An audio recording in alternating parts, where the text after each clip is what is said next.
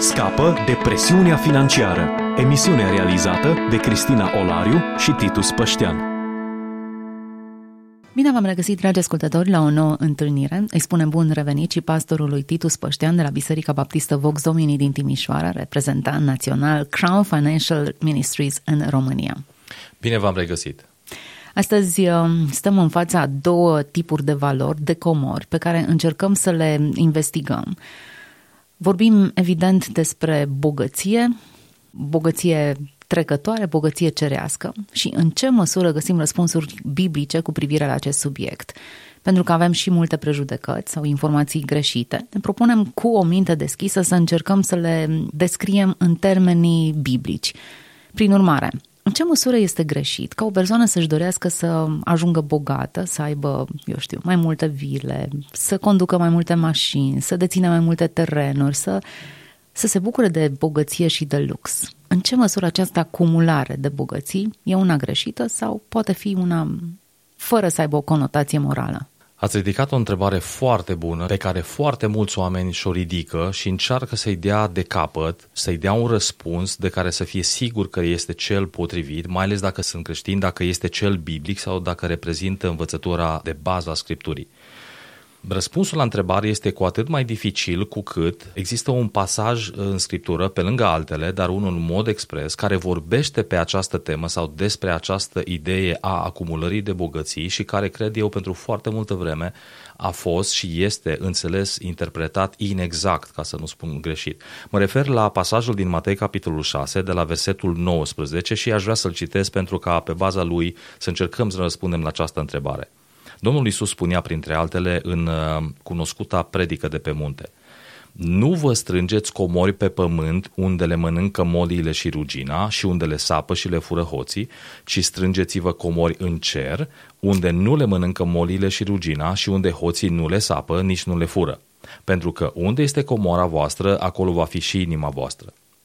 Un pasaj arhicunoscut, un pasaj pe baza căruia majoritatea oamenilor, părerea mea sau observația mea, trag o concluzie, încă o dată, aproape în majoritate, cum că acest pasaj descurajează per se îmbogățirea sau str- în sensul de strângerii de comori. Acumularea de bunuri. Acumularea de bunuri. Când ne uităm însă atent la ce spune Hristos, dacă facem o minimă exegeză a pasajului, constatăm că nu despre asta este vorba în pasaj. Iisus vorbește despre strângerea de comori și, în mod șocant, poate paradoxal, poate pentru ascultătorii noștri chiar, în timp ce ne ascultă astăzi, este că Iisus nu descurajează strângerea de comori, ci dimpotrivă, o susține, o încurajează. Accentul pe care îl pune Iisus aici nu este unul negativ de genul nu vă strângeți comori, punct. Ci Iisus, concluzia lui este strângeți-vă comori. Las un pic de timp pentru a lăsa ca această afirmație să lucreze. Concluzia lui Iisus, deci, încă o dată fac o afirmație, apoi o voi detalia. Iisus nu interzice strângerea de comori. Scopul prim, adânc al poruncii lui nu este unul negativ, nu strângeți comori, ci esența poruncii lui este unul afirmativ, unul pozitiv. Strângeți-vă comori. Doar că, sigur, și acum detenționez afirmația, Iisus vorbește și vine cu câteva detalii care clarifică această afirmație de fond și anume locul în care îmi strâng comorile este important și el face o recomandare pentru ceruri, împărăția lui Dumnezeu și nu pământul. Și apoi, tot în pasajul acesta, arată importanța a ceea ce eu definesc a fi o comoară. S-ar putea să numesc comoară altceva decât ce consideră Iisus și, practic, Iisus, dacă spune de fond strângeți comori, el spune strângeți comori adevărate despre care eu îți spun că sunt comori și doi, strânge comorile unde îți spun eu că este mai sigur. Dar haideți să intrăm în pasaj. Pasajul conține o negație pe care ar merita să o luăm în considerare, să nu le strângi pe pământ în criterii de maximă insecuritate, adică hoții ți le pot fura aceste bogății, bursa poate cădea, afacerea ta poate da faliment, deci din motive de siguranță, în primul rând, îți recomand să nu le strângi aici. Așa este și voi merge în direcția respectivă, arătând că, într-adevăr, pasajul are o negație și se leagă de locul unde ar trebui sau n-ar trebui să-mi strâng comorile, dar, în primă parte, aș încerca să pun accentul pe această afirmație sau pe această idee că acumularea nu este un păcat în sine, că acumularea de resurse cu scopuri bine definite este o învățătură a Scripturii și ea nu este nouă. Dacă Iisus spune în Matei șase, adunați comori, ideea este mult mai veche. Dau câteva exemple, am mai făcut referire în alte emisiuni. De exemplu, în Proverbe șase cu șase, înțelepciunea cuvântului lui Dumnezeu prin Solomon ne spune: leneșule, du-te la furnică și vezi ce face. Ce face? Acumulează. Acumulează hrană vara ca să fie de ajutor pentru iarnă. Scriptura încurajează acumularea. Sigur, și de fiecare dată facem o mică pauză și spunem acumularea înțeleaptă și bună, dar de principiu încurajează acumularea. Un alt exemplu, Iosif, un om folosit de Dumnezeu pentru salvarea poporului Israel care era pe moarte, în sensul că familia din care provenea trecea printr-o foamete cumplită. Iosif ajunge, sigur, într-un mod uh, negativ prin frații lui, fiind vândut de frații lui, și totuși prin providența lui Dumnezeu ajunge în locul potrivit, prin gestul prin care el ajută atât familia lui cât și imperiul din care face parte să depășească acea situație care urma să vină, acea foamete, este prin acumulare.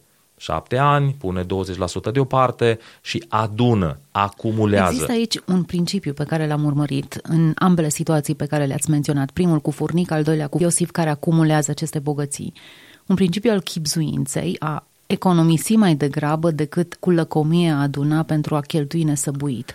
Corect, așa este, și tocmai de aceea este important să subliniem acest adevăr câtă vreme pentru o parte dintre creștini ideea economisirii, ideea acumulării, ideea punerii împreună a unor resurse valoroase pare la primă vedere nebiblică sau neînțeleaptă sau ne, nepotrivită, și de aceea arătăm și dăm astfel de exemple. Un alt exemplu îl avem în întâi Timotei capitolul șase, în care, sigur, contextul este mai larg, Pavel se adresează bogaților, dar el spune așa: bogații să își strângă drept comoară o bună temelie. Ideea de a strânge comori este veridică, este valoroasă, este importantă. La fel avem pasajul din doi Corinteni, capitolul nouă, versetul zece, și am mai făcut probabil referire la el și mă voi opri un pic asupra lui. Acolo Pavel spune așa: cel ce dă sămânță semănătorului și pâine pentru hrană, vă va da și vouă sămânță de semănat și va face să crească roadele neprihănirii voastre.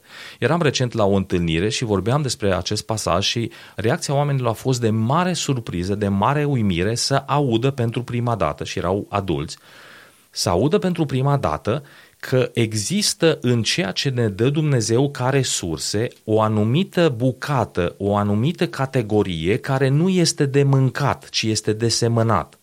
Mai întâi este depus deoparte, de acumulat, și în același timp este diferită decât cea de mâncat. Pavel încă o dată spune așa: cel ce dă pâine de hrană, dă semănătorului sămânță de semănat. Din punctul acesta de vedere, ar fi important să înțelegem că în fiecare salariu, de exemplu, există două cel puțin două părți care trebuie identificate. Una este pâinea de mâncat. Și Dumnezeu, în purtarea lui de grijă, când ne dă resurse, o parte ni le dă să le mâncăm. Însă în același pachet mai mare există un pachet bine definit care este sămânța de semănat. Ori, să iei sămânța de semănat și să o mănânci este o prostie și este o lipsă de înțelepciune și te costă.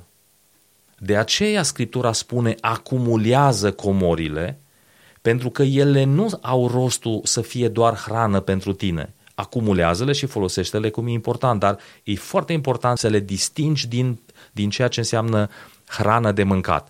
Deci, a lua sămânța de semănat, a lua resursele care trec dincolo de necesitatea de viață, de nevoile imediate, și a le pune deoparte, a le economisi, a le acumula, este un principiu sănătos în sine pe care Scriptura ni-l învață Și, drept urmare, vom spune că Iisus nu este împotriva acumulării de bogății, de valori, de lucruri de valoare, ci dimpotrivă, El este doar împotriva acumulării nechibzuite a ceea ce nu are valoare și în locul nepotrivit. Dar ca o primă discuție aș vrea să putem să rămânem cu lucrul acesta. Banii și posesiunile materiale, cel mai discutat subiect din Biblie. Află ce crede Dumnezeu despre bani. Nu uităm că există o parabolă în care Domnul Iisus îl numea pe un om nebun pentru că acumula nesăbuit. Aș... Există anumite limite ale acestei acumulări. Sigur, și am mai discutat în alte emisiuni despre economisire, ce este ea și ce nu este ea. Și astăzi doar am revenit asupra acelei părți, a ce este ea. Economisirea este refuzul de a consuma tot ce avem, identificarea resurselor de care nu avem nevoie imediat, punerea lor deoparte pentru scopuri definite, dar ideea este delimitarea lor. Sigur că da, această economisire poate fi abuzată ca orice principiu bun. Însă, abuzarea principiului economisirii și a strângerii n-ar trebui să ne facă să credem că el nu este biblic și nu este veritabil.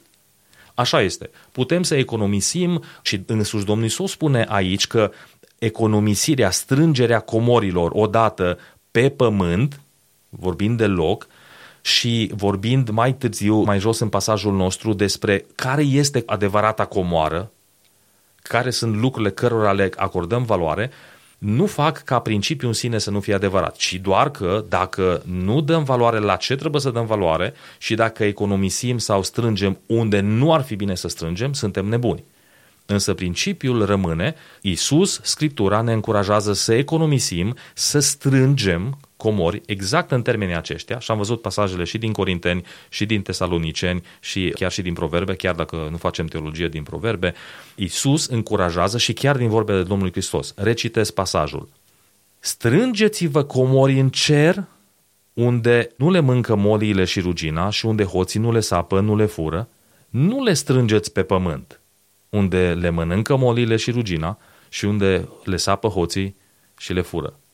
Până la urmă, urmă aici e vorba de două tipuri de investiții, adică în ce investești, unde, unde îți pui banii, unde ți-i trimiți. Unde investești și ce anume investești. Și m-aș duce în direcția asta, cunoscutul autor Tozer ne ajută să identificăm ce constituie valoare pentru noi și el sugerează patru întrebări prin care să verificăm ce este cu adevărat comora noastră. El zice așa: știi ce este comoară pentru tine în răspunzând la întrebarea ce prețuiesc cel mai mult. Și îmi pun întrebarea, ce este pentru mine în viața aceasta cel mai important? Mulți oameni vor spune relațiile, familia, copiii, prietenii, apropiații. Alții, și ar trebui să recunoaștem, mulți dintre noi vom spune bunurile materiale, pentru că le considerăm valoroase. Însă, ca să știm ce este cu adevărat comoara noastră, ne punem întrebarea, ce prețuiesc cel mai mult? O a doua întrebare, ce m-ar deranja cel mai mult dacă aș pierde? Am luat două categorii, relațiile și bunurile. Ce mă doare cel mai tare? Că îmi pierd un prieten? Sau că am pierdut mașina? Sau locul de muncă? Sau mi-a fost spart contul din bancă și golit? Sigur, îmi pierd copilul, voi spune, e mai important pentru mine copilul decât să pierd mulți bani, deci dacă pierd copilul, sufăr enorm. Deci, practic, copilul, familia, apropiatul, îmi este comoară mai mare, mai de preț decât bunurile materiale.